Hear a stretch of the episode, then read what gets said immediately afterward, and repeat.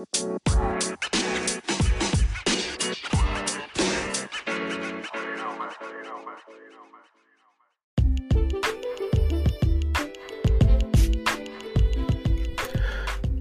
selamat malam buat kalian semua para pembelajar di mana pun Anda berada. Balik lagi di episode yang baru dibuat pada pekan ini setelah sekian lama menghilang Kembali mengudara buat kalian semua di pukul 23 lewat 52 menit waktu Indonesia Tengah Bersama saya Aditya Trojan di 22 Oktober 2022 Nah pada episode kali ini kita membahas sedikit tentang employee engagement pada tema mata kuliah uh, isu-isu kontemporer di dalam human resource management. Tidak perlu berlama-lama lagi, let's get started.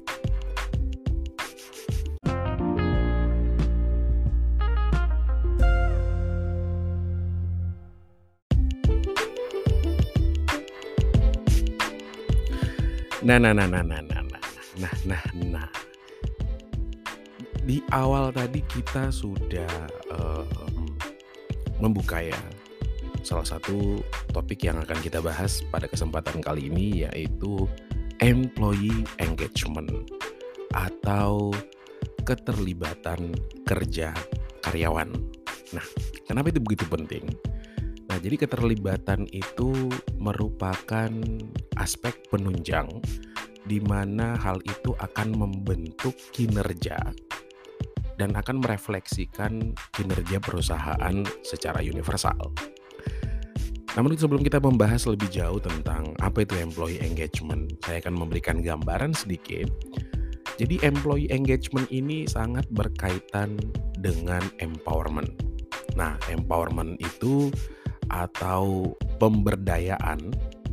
Jadi engagement bisa terjadi ketika kita bisa atau mampu untuk memberdayakan seseorang. Satu definisi yang dikembangkan oleh Wilkinson di tahun 98 dan Leslie di tahun 2001 dan Manuela di tahun 2003 itu menyatakan bahwa pemberdayaan atau empowerment berarti upaya untuk memperoleh atau memberikan kekuatan atau juga memberikan kemampuan baik kepada individu, kelompok masyarakat yang dianggap lemah secara subjektif ya. Yang tujuannya itu adalah agar mereka memiliki kekuatan baik dalam pengidentifikasian, analisa atau untuk memenuhi, eh, memenuhi kebutuhan dan serta untuk meningkatkan potensi bagi subjek yang diberdayakan tersebut. Kemudian lebih lanjut, pemberdayaan atau empowerment itu sebenarnya merupakan pengharapan ya, pengharapan terjadinya perubahan yang yang dianggap dapat membantu untuk menciptakan kondisi di mana setiap orang ataupun mungkin kelompok dapat menggunakan kemampuannya ataupun energinya untuk mencapai tujuan yang diharapkan.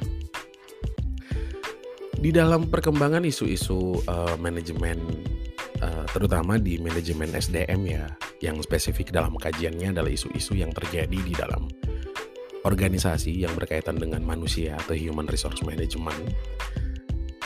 Konsep empowerment ini juga sekaligus merupakan strategi yang di mana ketika digunakan atau uh, dapat dioptimalkan dengan baik, itu dapat mencapai tujuan organisasi yang optimal. Misalnya untuk mencapai brand image yang jauh lebih baik, kemudian juga untuk mampu mencapai kinerja organisasi secara materi ya, profit maupun mungkin sustainability daripada bisnis itu. Nah, itu bisa dicapai melalui pemberdayaan strategi empowerment yang baik. Nah, lebih lanjut juga sebenarnya empowerment ini eh, sejalan ya yang dikatakan oleh uh, Cratch di tahun 96 juga menyatakan demikian. Bahkan beliau juga kemudian menambahkan bahwa empowerment atau pemberdayaan selain bertujuan untuk memberikan uh, kontribusi atau untuk membantu orang pada uh, pada hakikatnya juga bertujuan sebagai tindakan filantropi antar sesama manusia. Ya, benar juga ya karena kalau kita pikir tidak akan mungkin ya manusia itu kan uh, makhluk sosial artinya untuk mencapai sesuatu itu membutuhkan orang lain. Nah, lebih lanjut daripada tentang yang kita bahas, sebelum masuk ke employee engagement masih di pemberdayaan atau empowerment.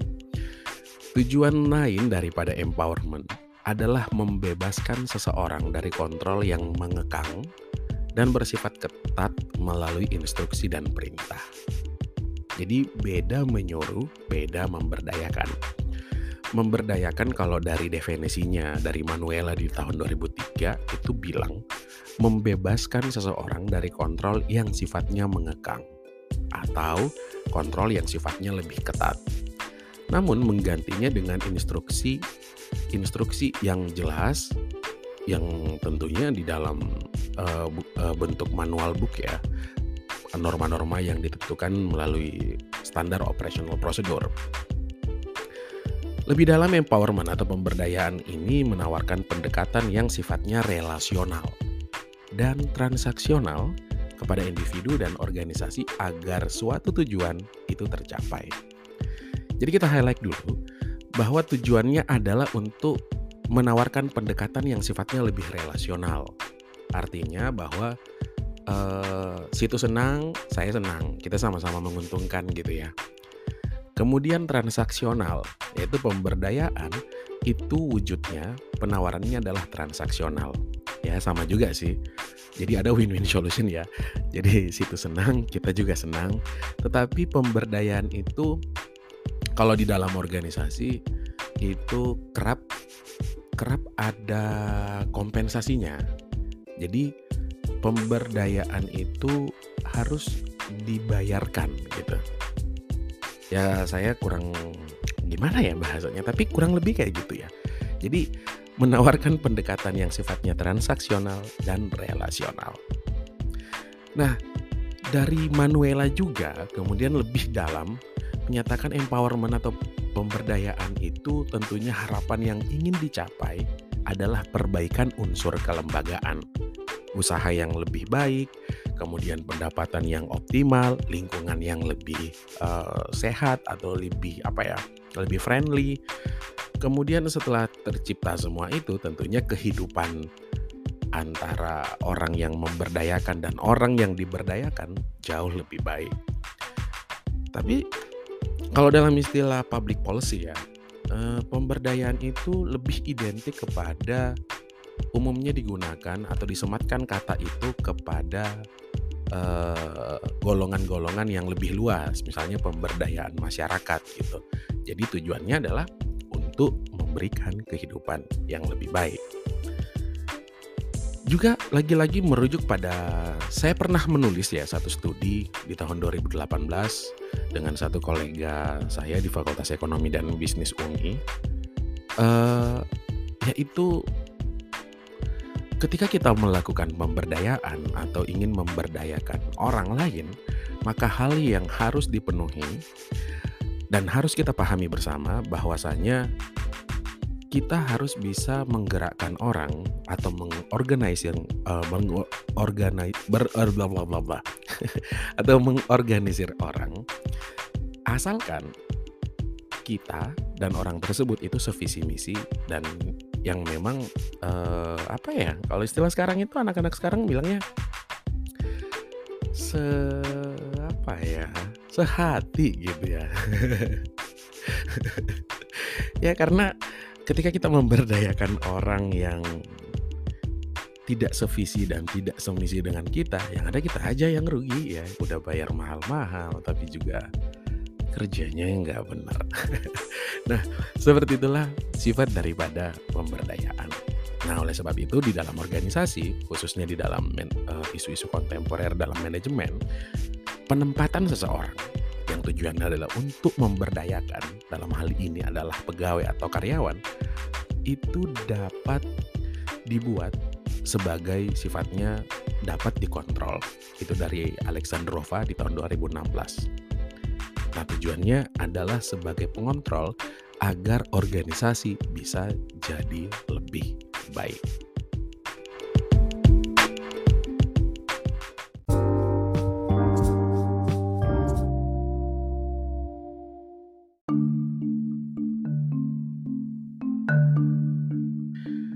Alright. nah, singkatnya empowerment atau pemberdayaan eh, dapat mendorong individu untuk lebih terlibat di dalam pembuatan keput uh, pembuat uh, keputusan atau bahkan pengambilan keputusan di dalam organisasi.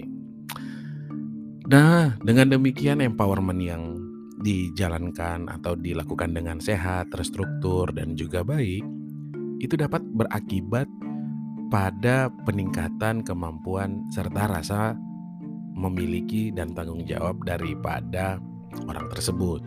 Sehingga efek dominonya tentu akan berdampak kepada kinerjanya. Selanjutnya, Manuela di tahun 2003, ini banyak saya mengutip dari Manuela ya. Manuela di tahun 2003 itu menyatakan dampak positif daripada empowerment atau pemberdayaan terhadap organisasi. Jadi yang pertama Manuela mengatakan bahwa dengan diberlakukannya empowerment maka sejalan dengan peran dan fungsi manajemen nih. Karena di peran dan fungsi manajemen itu menyatakan bahwa menggerakkan individu untuk mencapai tujuan. Nah, empowerment yang dilakukan dengan baik akan memudahkan manajemen untuk membagi tugas dengan baik. Sehingga tahapan demi tahapan pekerjaan atau program yang dikerjakan dan program yang ditargetkan dapat dengan mudah dijalankan. Lalu Manuela juga menambahkan bahwa empowerment yang tepat berarti memberdayakan orang baik fisik maupun kompetensinya sega, uh, sejalan dengan penempatan tugas dan fungsinya. Jadi ada pepatah di dalam manajemen ya yang menyatakan bahwa put the right man on the right place. Jadi tempatkan orang itu dengan di tempat yang tepat. Sebenarnya uh, bukan hanya orangnya ya, melainkan kita menempatkan orang kalau di dalam bidang manajemen sendiri, menempatkan orang tentu berdasarkan kompetensinya. Memang sih, jadi memang menempatkan orang di tempat yang tepat. Jadi kalau kompetensinya di situ, ditempatkan juga di situ. Tunggu, tunggu, tunggu, tunggu. Ini kemudian membuat saya berpikir, bisa ya? Tapi memang seharusnya begitu ya. Seharusnya sih seperti itu, tapi uh, ada efek buruknya sih kalau menempatkan orang di tempat yang tepat atau menempatkan orang yang tepat kompetensinya tepat di tempat yang tepat. Biasanya zona nyaman gitu ya. Tapi kita lupakan itu ya. Kita uh, bahas efek negatifnya itu belakangan. Kita bahas efek positifnya dulu. Dampak positif yang dikatakan oleh Manuela daripada pemberdayaan. Nah Manuela menekankan tiga hal lagi nih. Yang ketiga, Emmanuel uh, Manuela mengatakan bahwa pemberdayaan yang merata dan terorganisir dengan baik akan membuat proses kerja menjadi efektif dan efisien. Oke, saya sepakat. Meskipun ada juga saya tidak sepakatnya. Kemudian setelah proses kerja yang menjadi efektif, tentu saja dapat menjamin fokus kepada klien, kepada customer, kepada pengguna jasa atau mungkin mungkin masyarakat ya kalau misalnya organisasinya adalah uh, di bidang pelayanan kepada masyarakat, yaitu menjamin fokus terhadap pekerjaan yang lebih optimal. Kemudian pemberdayaan yang terorganisir dan merata memungkinkan pemecahan masalah menjadi lebih efektif. Nah, hal ini disebabkan karena e, menempatkan orang dan pemberdayaan individu yang dilakukan tersebut memungkinkan identifikasi masalah dapat diurai menjadi partikel-partikel kecil gitu maksud Manuela sehingga dapat diselesaikan dan dipecahkan dalam waktu yang relatif lebih efisien. Kalau sepakat saya juga tidak sepenuhnya sepakat sih. nah, kemudian meningkatkan rasa hormat dan kepercayaan di antara unit level kerja. Nah, di mana empowerment atau pemberdayaan secara tidak langsung nih, secara tidak langsung menguji ketokohan dan peran kepemimpinan seseorang di dalam organisasi. Jika dilakukan dengan tepat, nah, fungsi dan uh, mekanismenya tepat, maka rasa hormat dan kepercayaan kemudian itu akan muncul. Itu dari Manuela. Efek positif lain yang ditimbulkan dari pemberdayaan tentunya adalah meningkatkan koordinasi lintas fungsi, di mana pemberdayaan atau empowerment melalui prinsip put the right man on the right place akan berdampak pada kualitas koordinasi antar fungsi yang menjadi lebih baik. Lalu pada bagian terakhir Manuela itu menyatakan bahwa pemberdayaan atau eh, empowerment menjadikan capaian tingkat stres kerja itu menjadi menurun. Hal ini disebabkan karena telah tercapainya efektivitas dan efisiensi selama proses bekerja. Itu dari Manuela. Nah, sekarang dari saya nih. nah, gini, uh, sebagai penganut social decrement atau orang-orang yang uh, secara psikologi itu ketika bekerja dengan orang lain justru bukan kinerja bukan mendapatkan peningkatan kerja yang baik malah justru penurunan kerja. Kalau bahasa anak-anak muda zaman sekarang solo karya, solo karir. Apa yang dikatakan oleh Manuela di tahun 2003 benar lebih banyak benarnya. Karena secara kodrat manusia itu kan adalah makhluk sosial ya. Seperti yang kita udah jelaskan tadi, di mana orang-orang itu ketika pengen bekerjanya maksimal tentu harus uh, bekerja rame-rame gitu dan memang manusia itu membutuhkan orang lain lah. Jadi kalau Anda jomblo, Anda tidak Anda itu bukan belum sepenuhnya manusia yang uh, memegang prinsip definisi dari seorang manusia. Kan manusia itu adalah makhluk sosial ya. Jadi kalau ada Anda jomblo berarti Anda belum berjiwa sosialita. Nah, kita tinggalkan dulu itu. Ada fakta unik nih. Uh, segala sesuatu yang kita bahas positif tentu itu merefleksikan juga sesuatu yang negatif, gitu ya. Ini prinsipnya sama sih seperti kita ketika kita memotret sebuah objek atau melihat sebuah objek, maka objek itu akan menghasilkan bayangan. Nah, bayangan itu adalah refleksi daripada objek tersebut. Artinya, Uh, segala sesuatu yang dikatakan oleh Manuela yang punya dampak positif, pasti juga punya dampak negatif. Misalnya gini, kita mulai dulu nih, bahwa empowerment itu mengurangi tingkat stres di level manajemen. Betul.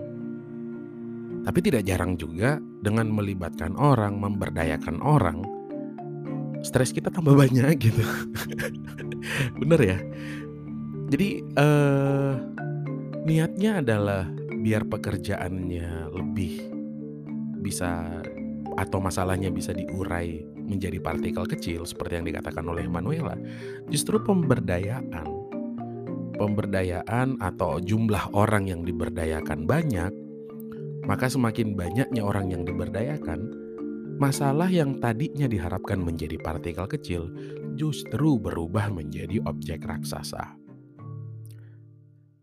Jadi masalahnya mungkin kecil, masalahnya tidak signifikan banget, tapi karena begitu banyak kepentingan yang harus diakomodir, justru menjadikan masalah itu tambah besar.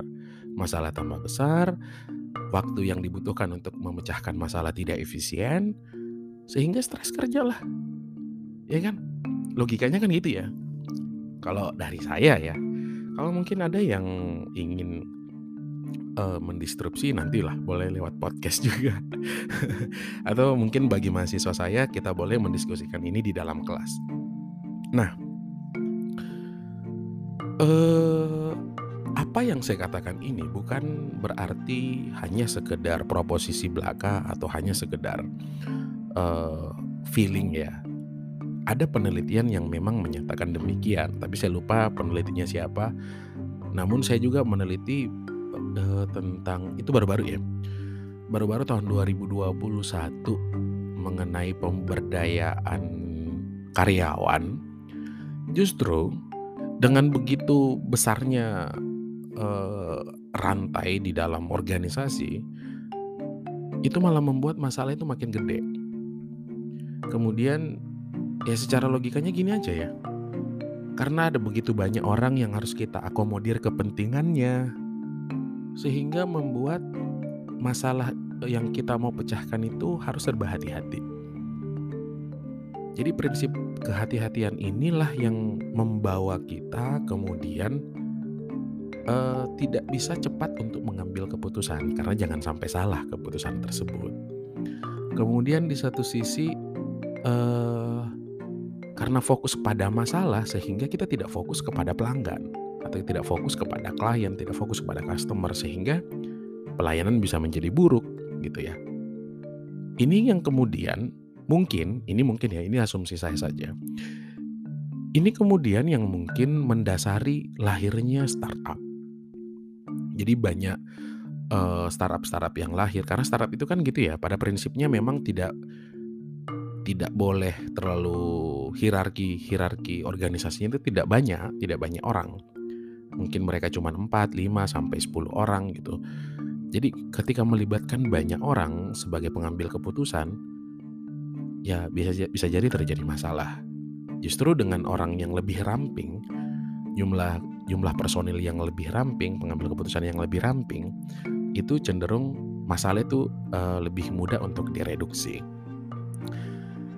Kemudian dikatakan oleh Manuela bahwa uh, memberikan arahan strategis saya sepakat juga, tapi pada kenyataannya kadang-kadang efek yang ditimbulkan daripada proses pemberdayaan yaitu membengkaknya biaya untuk memberikan pelatihan. Jadi misalnya gini nih, saya punya bisnis ya, katakanlah saya punya bisnis. Ketika karyawan saya masih tiga orang, maka mungkin saya membutuhkan biaya pelatihan untuk mereka bertiga, katakanlah sekitar 10 jutaan atau mungkin 20 jutaan pelatihan untuk mengikuti pelatihan SOP, pelatihan prosedur kerja, pelatihan untuk menjalankan pekerjaan dan seterusnya, mungkin bahkan pelatihan uh, customer satisfaction. Namun karena karyawan saya semakin banyak, itu akan menjadi beban bagi saya untuk memberikan pelatihan. Ada satu buku yang saya menarik baca yaitu Inovator Dilema. Di situ mengutipnya salah satu kutipan itu sejalan dengan apa yang saya katakan bahwasanya dengan melibatkan begitu banyak orang, biaya pun semakin besar. Ketika biaya semakin besar, biaya modal semakin besar, maka itu akan berpengaruh terhadap harga pokok produksi. Jadi misalnya katakanlah uh, saya juga punya bisnis ya. Karena mungkin pegawainya banyak, maka selain gaji besar tentu biaya untuk memberikan pelatihan juga begitu besar. Namun di masa kini para owner-owner bisnis itu ketakutannya adalah uh, ketika karyawan itu udah mulai pinter, itu banyak yang keluar loh. Terutama ini uh, melanda para kaum generasi Z ya. Itu banyak yang kemudian keluar. Jadi bisnis dan organisasi itu rasa-rasanya udah mengeluarkan budget ekstra, mengeluarkan budget untuk gini, diharapkan bahwa ketika kompetensinya sudah dimunculkan, kompetensinya sudah semakin meningkat, mereka akan loyal kepada organisasi, toh juga tidak, dan mereka cabut gitu dari perusahaan. Dan itu yang terjadi ya. Nah, kemudian efek daripada yang ditimbulkan daripada pemberdayaan, ya salah satunya itu. Efek positifnya misalnya mengurangi stres kerja, justru mendatangkan stres kerja. Efeknya biar masalah jauh lebih terurai, terurai menjadi partikel kecil justru membuat masalah jadi lebih gede. Jadi jadi seperti itulah. Namun apa yang saya katakan ini mungkin kontradiktif, kita bisa uh, diskusi mungkin di lain waktu atau mungkin di kelas bagi mahasiswa saya, boleh. Namun asumsi yang saya sampaikan barusan itu bukan tanpa alasan tentunya.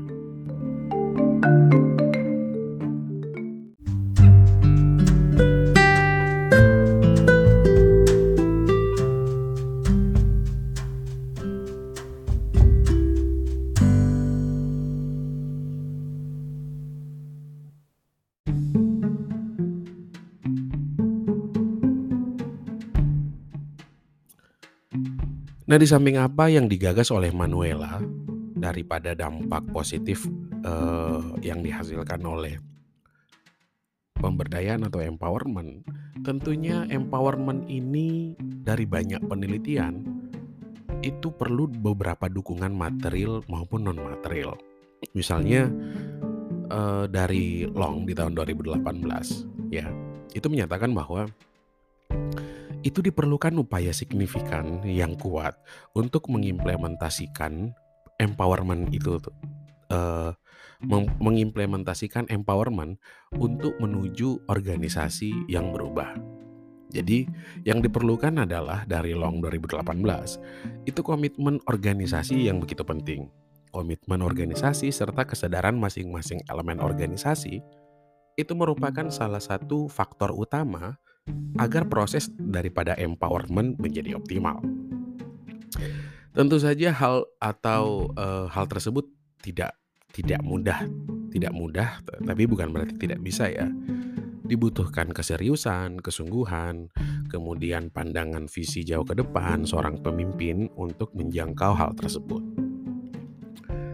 Lalu dari Kapolman dan Pributok dan Form, uh, Fondarn di tahun 96 itu juga menyatakan empowerment memerlukan itu investasi yang besar terutama di dalam memberikan pelatihan.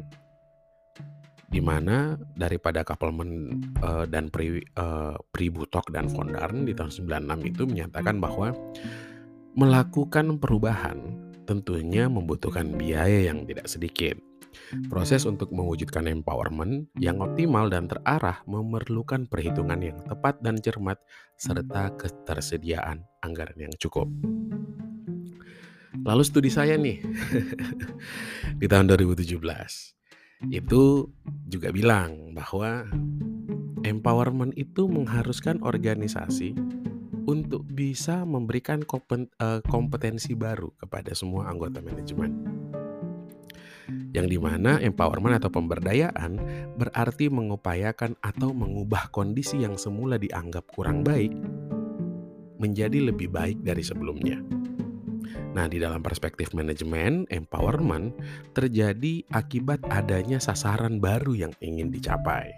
Sehingga menjadi keharusan manajemen untuk belajar keluar memecahkan persoalan tersebut melalui pengembangan kompetensi baru agar cita-cita manajemen dan cita-cita organisasi itu dapat tercapai. Dari Clutch di tahun 98 juga kemudian membenarkan apa eh bukan membenarkan sih sebenarnya sama dengan apa yang saya gagas di tahun 2017 bahwa empowerment itu mengharuskan organisasi untuk mengembangkan dan menggambarkan basis kekuatan baru manajemen tersebut serta kemampuan untuk bisa meyakinkan semua pihak dengan pemberdayaan atau dengan empowerment itu bisa mencapai tujuan organisasi. Bicara tentang empowerment itu terdiri dari dua jenis ya. Jadi di mana yang paling sederhana adalah pemberdayaan fisik atau psych, uh, physical empowerment dan pemberdayaan non fisik atau non physical empowerment. Nah, pemberdayaan fisik itu berarti member, memberdayakan individu yang melibatkan fisik, baik tenaga, ya, jenis kelamin, strata sosial maupun juga status ekonomi sosial atau SES. Nah, contoh yang paling sederhana pemberdayaan fisik yang sehari-hari dapat kita jumpai adalah pemberdayaan masyarakat atau pemberdayaan masyarakat miskin yang di mana merujuk kepada pencapaian perubahan atau peningkatan kesejahteraan masyarakat miskin. Nah, pemberdayaan masyarakat berarti merujuk kepada pencapaian perubahan dari masyarakat yang dianggap semula tidak produktif menjadi masyarakat yang kemudian produktif. Kalau pemberdayaan masyarakat miskin tujuannya adalah uh, supaya mereka itu dengan diberdayakan, diberikan kompetensi baru, diperkenalkan dengan kompetensi-kompetensi baru. Tujuan daripada itu adalah agar kompetensi tersebut dapat dikembangkan, kemudian dapat mengeluarkan mereka dari kondisi miskin supaya menjadi tidak miskin di masa yang akan datang. Atau kemudian kayak jenis kelamin nih, pemberdayaan jenis kelamin ya, misalnya pemberdayaan perempuan. Nah, pemberdayaan perempuan yang berarti keinginan untuk memberdayakan secara jenis kelamin. Nah, tujuannya itu adalah untuk mengubah kondisi perempuan yang mungkin semula belum optimal menuju optimal. Jadi misalnya perempuan yang uh, tidak bekerja diberikan kompetensi, diberikan pelatihan, kemudian diberikan workshop mungkin ya, atau diperkenalkan dengan kompetensi baru, tujuannya dengan kompetensi tersebut itu membuat perempuan ini bisa berdaya saing di satu saat nanti. Nah, itu pemberdayaan fisik. Pemberdayaan non-fisik yaitu berarti memberdayakan tanpa melihat kelompok aspek umur dan aspek demografi, melainkan lebih kepada kompetensi dan potensi mereka. Nah, umumnya di organisasi baik yang profit maupun non-profit dalam aktivitas internal organisasi agar berjalan baik dan optimal, mengedepankan empowerment secara non-fisik. Nah, selanjutnya untuk aktivitas uh, eksternal tersebut dari organisasi, pemberdayaan yang diterapkan itu bertujuan uh, sebagai bentuk tanggung jawab daripada sebuah organisasi. Nah, makanya di dalam organisasi itu lahirlah ya emansipasi wanita dalam masyarakat luas dalam organisasi pun sama. Kemudian uh, sisi anomali daripada pemberdayaan non fisik itu ada pernah satu studi yang saya pernah bahas bahwa uh, leadership by gender. Jadi sisi negatif dan sisi positif kepemimpinan perempuan di dalam organisasi itu ada penelitiannya. Anda boleh carilah di, baik di Air Moral mungkin atau mungkin di Taylor and Francis dan seterusnya. Nah, itu bicara efek negatifnya gitu. Nah, faktor daripada keberhasilan empowerment ini di dalam organisasi ya, ada begitu banyak aspek yang mendukung.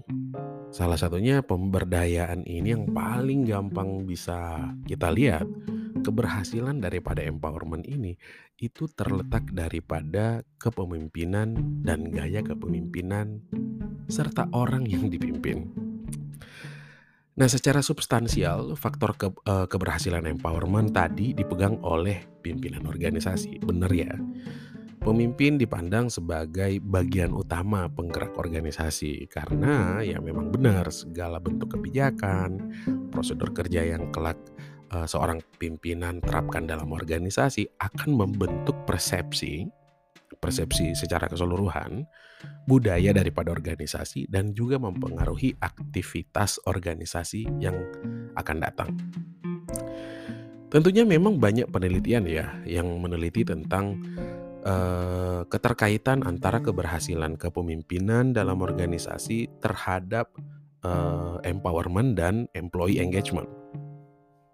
Jadi Misalnya dimulai nih di tahun 94 ada Gulian di tahun 94 kemudian juga dari, dari Daniels uh, Hongeman dan Doci di tahun 2019 Russell yang paling terkenal nih Russell et al. di tahun 2018 kemudian juga dari Safavi di tahun 2019 nah itu menyatakan demikian bahwa faktor kepemimpinan itu punya peranan penting untuk membawa empowerment itu bisa optimal.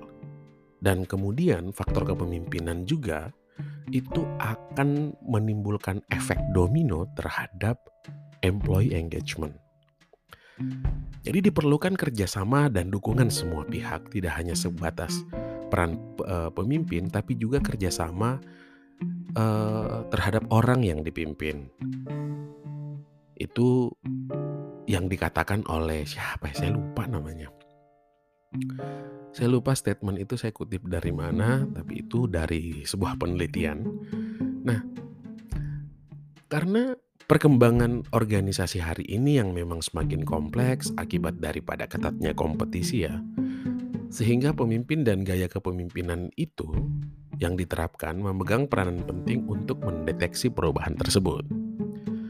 Jadi ketika uh, kita sudah mendeteksi terjadinya gejala-gejala yang kemudian terjadi, apakah itu menguntungkan organisasi atau tidak, atau mungkin bahkan merugikan. Nah, tujuan daripada pemimpin dan gaya kepemimpinan itu adalah untuk kemudian pada nantinya memudahkan untuk menyusun strategi penting di dalam penguatan internal organisasi. Sebenarnya teori kepemimpinan dan organisasi itu telah lama digaungkan ya oleh banyak peneliti.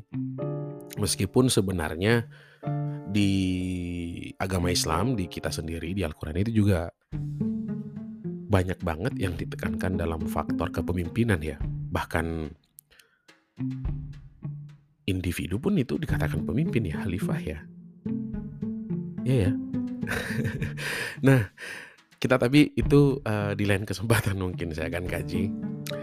Nah, ada salah satu ungkapan tentang teori kepemimpinan yang paling terkenal di dalam penelitian-penelitian konvensional di barat, penelitian-penelitian kontemporer, yakni transactional leadership. Nah, itu salah satunya ya, transactional leadership, kemudian juga otorit otorat authoritarian leadership dan seterusnya. Nah, jadi faktor kepemimpinan. Nah yang paling menarik daripada Pigors, studi dari Pigors, saya lupa tahun berapa kalau nggak salah 87 atau 88, itu dalam bukunya Leadership and Domination, itu mendefinisikan kepemimpinan adalah satu proses dorong-mendorong yang mengontrol daya guna manusia dalam mengejar tujuan bersama melalui instruksi yang kemudian berhasil dari bermacam-macam perbedaan individual. Nah, tentunya merujuk pada apa yang disampaikan oleh Bigors tersebut, bahwasanya kriteria pemimpin yang dimaksud adalah pemimpin atau orang yang mampu bersinergi dengan visi misi organisasi. Yang di mana tujuannya adalah untuk membuat organisasi menjadi lebih baik, karena peran daripada pemimpin dalam sebuah organisasi adalah menentukan segala kebijakan yang efektif dan efisien yang sejalan dengan tujuan organisasi. Jadi itulah salah satunya pemimpin, kemudian gaya kepemimpinan dan orang yang dipimpin. Kemudian yang membuat empowerment, employee engagement itu bisa berhasil adalah budaya dan komitmen organisasi. Teori organisasi merupakan dalam secara definisi ya sekumpulan ilmu pengetahuan yang membicarakan mekanisme kerjasama lebih dari satu orang secara sistematis untuk mencapai tujuan yang telah ditentukan. Namun di dalam perkembangannya, sejarah mencatat tentang teori organisasi hingga pada masa modern ini, yang di mana teori tentang organisasi itu mengalami banyak sekali pembiasan dari definisi tersebut. Nah, hal yang mencolok dalam teori organisasi klasik adalah pendelegasian tugas, yang di mana mungkin sifatnya sentralistik, spesialisasi, dan seterusnya. Jadi, untuk membuat uh, organisasi dan proses daripada empowerment bisa menjadi lebih baik, lebih optimal, Salah satunya didukung oleh komitmen organisasi dan budaya organisasi. Karena tiap organisasi memang punya budaya ya. Dan ya karena tergantung bisnis proses daripada organisasi tersebut. Apakah memang membutuhkan hal tersebut atau membutuhkan uh, empowerment yang lebih besar atau tidak itu tergantung daripada bisnis proses mereka serta komitmen organisasi karena contohnya misalnya seperti startup, startup itu tidak terlalu membutuhkan pemberdayaan yang besar-besaran seperti banyak organisasi-organisasi konvensional pada umumnya ya. Nah, lalu bicara tentang empowerment ya. Empowerment ketika orang sudah merasa diberdayakan dengan baik, kemudian juga pengoptimalisasian daripada empowerment itu, itu salah satu yang kemudian akan mendukung terciptanya employee engagement. Jadi ketika mereka merasa diberdayakan, kemudian mereka cinta, mereka suka, nah lahirlah employee engagement di mana seseorang itu terlibat untuk bekerja. Hal yang paling mendasar di dalam isu-isu manajemen kontemporer hari ini yang poin yang ingin saya bahas sih sebenarnya tentang employee engagement ya. Karena memang untuk me menjangkau employee engagement itu ada begitu banyak aspek yang perlu dipenuhi. Salah satu aspeknya itu adalah empowerment. Jadi aspek-aspek lain misalnya kayak gaji, motivasi kerja, motivasi internal, motivasi eksternal, itu salah satu bagian pembentuk keterlibatan kerja. Nah, namun faktanya Meskipun penelitian tersebut banyak telah selesai di tahun 98 bahwa gaji berpengaruh signifikan, gaya pemimpinan berpengaruh signifikan, kemudian juga motivasi juga berpengaruh signifikan. Namun toh ternyata persoalan employee engagement ini tidak selesai hanya sebatas itu. Jadi ada begitu banyak faktor-faktor yang membuat orang kemudian ingin terlibat atau enggan untuk terlibat di dalam sebuah pekerjaan. Ya paling sederhananya ya itu ya social decrement atau mungkin juga work uh, work environmental decrement dan seterusnya. Nah, spesifik kita bicara tentang engagement atau keterlibatan. Sebenarnya istilah ini pertama kali dicetuskan oleh William Kahn itu di tahun 1990 melalui basis penelitiannya yang pendekatannya adalah etnografi. Yang kemudian William Kahn ini hingga saat ini apa yang dicetuskannya itu menjadi grand teori dan mahakarya hingga saat ini terutama pada bidang psikologi industrial, human resource management, kemudian uh, psikologi perkembangan. Ya. Nah, secara definisi Engagement atau keterlibatan berarti pemanfaatan diri anggota organisasi untuk terlibat dalam peran pekerjaan mereka melalui ekspresi diri, baik secara fisik, kognitif, dan emosional selama menjalankan perannya di dalam organisasi. Kan juga menjelaskan bahwa perilaku kognitif tersebut, perilaku fisik, kemudian juga emosional menjadi indikator untuk mengukur keterlibatan seorang karyawan. Sederhananya, keterlibatan membutuhkan andil mulai daripada tangan, kepala, dan hati untuk menghasilkan kinerja yang maksimal.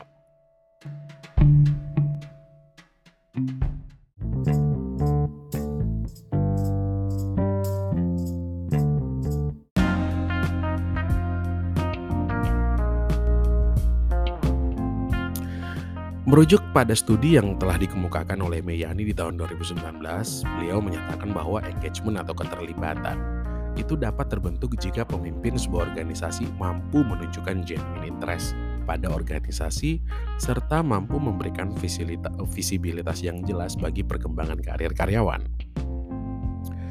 Selain Selain daripada itu, terwujudnya suasana manajemen yang profesional selain datang daripada peran pemimpin, tentu kerjasama antar tim juga dibutuhkan ya. Nah, keterlibatan karyawan ini telah muncul sebagai salah satu cara bagi satu organisasi untuk mengukur sejauh mana hasil daripada investasi mereka selama ini demi pengembangan sumber daya manusia. Masalah pelibatan karyawan dari dulu bahkan hingga saat ini itu tengah menjadi pusat perhatian penting mengingat bahwa pelibatan karyawan membawa dampak positif bagi organisasi. Lawan kata daripada keterlibatan karyawan atau uh, employee engagement adalah employee disengage atau tidak adanya keterlibatan karyawan yang dapat menyebabkan kurangnya produktivitas. Berkurangnya produktivitas berarti menghilangkan peluang dan keuntungan bagi organisasi secara keseluruhan, serta membuat reputasi karyawan itu menjadi rusak di masa yang akan datang, bahkan secara kesinambungan tentunya. Oleh demikian, baik para akademisi maupun para pemimpin bisnis itu dari dulu hingga sekarang berusaha untuk mengidentifikasi serta meramu berbagai strategi guna mendorong keterlibatan karyawan secara optimal.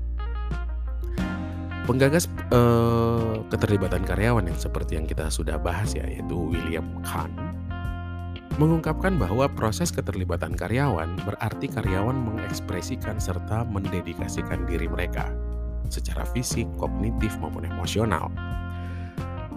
Tentunya karyawan itu tidak bisa dipandang sebatas unsur tangible capital ya, seperti yang ditunjukkan pada unsur-unsur manajemen kuno gitu di mana karyawan itu masuk pada faktor-faktor produksi.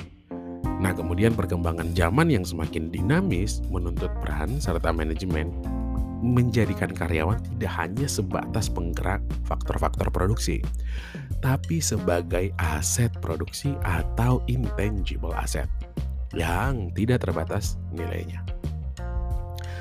Kunci, ketep, uh, kunci keberhasilan untuk me, uh, membuat keterlibatan karyawan itu tentunya ditunjang oleh perasaan work-life balance salah satunya. atau keseimbangan antara pekerjaan dan kualitas hidup kerja yang tentunya harus dirasakan baik oleh para karyawan atau semua semua orang sih ya membutuhkan work life balance. nah, di mana keseimbangan tersebut berarti mencakup keseimbangan aspek kehidupan pribadi, aspek keluarga, spiritual dan sosial.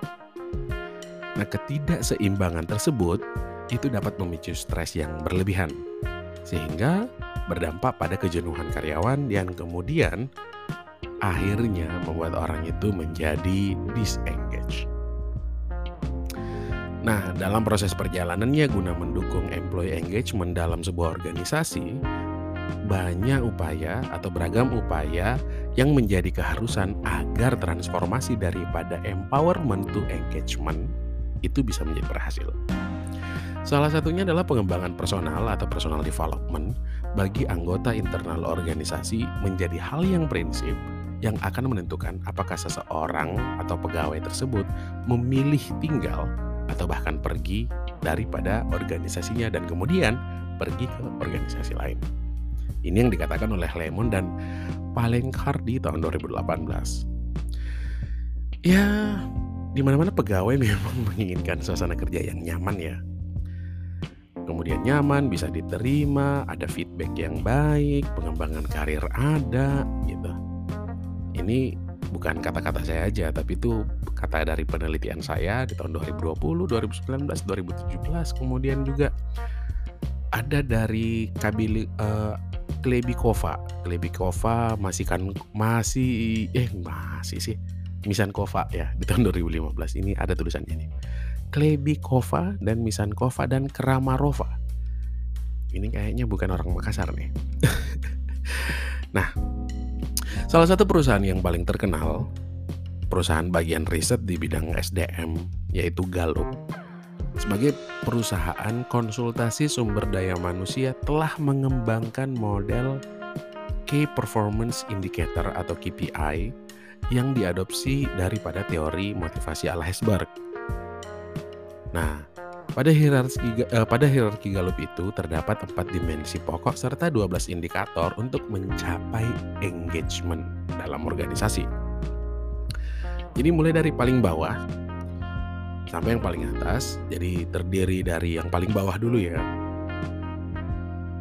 Yaitu kebutuhan dasar di mana uh, kebutuhan dasar itu mencakup ada dua pertanyaan penting. Yaitu apakah karyawan uh, apakah karyawan tahu ya di mana tempat mereka bekerja dan tahu harapan-harapan yang mereka itu bisa diwujudkan atau tidak. Kemudian, apakah mereka merasa diterima atau merasa pantas untuk bekerja di sana? Ya kalau diterima, eh kalau merasa pantas kayaknya semua orang merasa pantas ya. Tapi pertanyaannya, apakah mereka dianggap pantas? Mungkin itu ya. Mereka apakah dianggap pantas ada di sana. Kemudian dukungan manajemen, yaitu uh, apakah pekerjaannya baik, kita merasa bisa melakukan pekerjaan tersebut dengan baik, kemudian juga pengukuran kinerjanya jelas, kemudian juga supervisor kita, pemimpin kita, atau bos kita peduli kepada kita sebagai pekerja atau tidak, ataukah uh, pemimpin itu bisa mendorong kompetensi kita, bisa mendorong potensi kita untuk bekerja lebih baik. Itu yang dimaksud dengan dukungan manajemen dan kerja sama tim. Apakah misalnya uh, di tempat ini teman-temannya baik? Karena ada loh, ada loh, ada ada penelitian tentang manajemen itu namanya toxic relationship. Awalnya istilah toxic relationship itu ini kita bias bias sedikit ya. Jadi toxic relationship itu pertama kali mungkin ditulis pada bidang ilmu psikologi komunikasi. Jadi uh, itu awalnya diteliti untuk orang-orang yang uh, yang punya pasangan ya toxic relationship. Namun Ternyata di dalam aktivitas organisasi juga ditemukan bahwa adanya hubungan yang toksik di dalam perusahaan atau di dalam organisasi. Yang saya maksud toxic relationship di dalam organisasi itu misalnya tiap hari kita menemukan gosip atau tiap hari kita digosipi atau tiap hari gibah gitu ya atau teman-teman yang sering menjatuhkan atau mungkin kita tidak disupport tidak disupport secara emosional gitu. Itu yang dimaksud dengan toxic relationship. Ini banyak sih di organisasi-organisasi yang saya lihat. Tapi kayaknya kalau saya nongkrong dengan teman-teman saya yang bukan dosen ya itu ketika kita bahas tentang uh, kita bahas tentang organisasi mereka kayaknya hampir 80% mereka tidak puas dengan organisasi mereka. Padahal padahal menurut saya organisasi mereka itu keren banget loh ya. Ada yang kerja di perusahaan asing ya. Ada yang pekerja ada yang kerja di perusahaan multinasional. Ada yang kerja di perusahaan nasional. Ada juga yang banyak lah di perbankan kayak atau di mana kayak pokoknya ketika saya bertanya ya mereka mengeluh gitu. Alah aduh buat saya dit ada anu temanku aduh uh, tetangganya temanku aduh pokoknya banyak lah. Nah itu salah satu aspek yang saya maksud ya daripada toxic relationship. Atau rekan kerja yang mungkin kerja asal jadi gitu. Atau mungkin uh, kita bekerja kemudian banyak orang yang merasa menjadi bagian. Jadi pas kita kerja dan pekerjaan itu berhasil, kayaknya semua orang merasa bagian telah menyelesaikan pekerjaan tersebut gitu. Padahal yang kerja kita loh. Jadi itu yang salah satu contoh uh, toxic relationship di dalam organisasi. Nah, keterlibatan kerja yang paling utama itu di mana pekerja itu menginginkan pertumbuhan. Apa itu? adalah pengembangan karir yang jelas, kemudian juga peluang untuk belajar dan tumbuh dengan baik di dalam organisasi. Hal itu yang ada di penelitiannya Meyani di tahun 2019. Itu penelitian saya juga sebenarnya. Jadi bukan hanya Meyani ya, bukan hanya Prof. Elisa Meyani, tapi juga saya, Prof. Elisa Meyani dan Aditya di tahun 2019 itu tentang uh, employee engagement. Anda boleh baca lah di penelitian saya itu itu terbit di Korea dan itu ada di Google Scholar saya. Anda boleh cek. Nah, dari hasil penelitian tersebut, itu kemudian merangkum formulasi dari yang bersifat pendelegasian, pemberdayaan, itu menuju keterlibatan atau engagement dari sudut pandang karyawan dan organisasi. Ya, jadi keterlibatan dapat tercapai jika organisasi dalam lingkup organisasi percaya dan yakin terhadap organisasi yang menaunginya. Nah, hal ini dapat dicapai jika seseorang di dalam lingkungan organisasi itu merasa bangga, bahagia, dan termotivasi. Ini kata penelitian saya dan kata saya nih. Karena ini sebenarnya suara hati juga ya. nah, Kemudian yang kedua, keterlibatan dapat tercapai jika atmosfer organisasi dan kepemimpinan itu berlaku adil dan memberikan dampak positif. Kemudian, keterlibatan itu dapat tercapai jika terpenuhinya aspek pendukung dan perangkat kerja. Jadi, job desk yang jelas, fasilitas kerja yang nyaman, fasilitas kerja yang ada. Jadi bukan hanya sekedar dikasih edit lo kerjain ya ini nih nih nih nih nih nih ada laptop nih udah padahal kita disuruh bikin animasi katakanlah ya disuruh bikin animasi tapi dikasih komputer komputer jadul gitu ya mana mungkin bisa Kemudian keterlibatan dapat tercapai jika terciptanya pola struktur manajemen dan tim yang baik serta ideal. Misalnya seorang karyawan yang merasa bebas dalam mengemukakan pendapat yang positif mengenai kemajuan organisasi dan pendapat tersebut bisa dipertimbangkan. Nah, tingkat kepercayaan dan kenyamanan terhadap tim juga berpengaruh penting. Serta keterlibatan dapat tercapai jika itu tadi yang saya katakan ya, pengembangan dan uh, pengembangan karir itu terukur. Nah, itulah yang akan kita yang sudah kita bahas tentang pelibatan karyawan atau employee engagement dan juga tentang empowerment atau pemberdayaan Semoga ini bisa memberikan wawasan tambahan, uh, kemudian juga menjadi bahan diskusi atau ya menambah literasi Anda ya suplemen literasi bagi kita semua, bukan hanya saya, tapi bagi kita semua. Di mana pun kalian berada, para pembelajar sekalian. Mohon maaf jika ada salah-salah kata, uh, atau mungkin ada salah apa gitu ya. Atau mungkin saya menyajikan podcast ini kurang terasa optimal. Kita akan coba perbaiki di episode-episode yang akan datang lagi. Saya Didi Trojan, pamit undur diri. Bye-bye.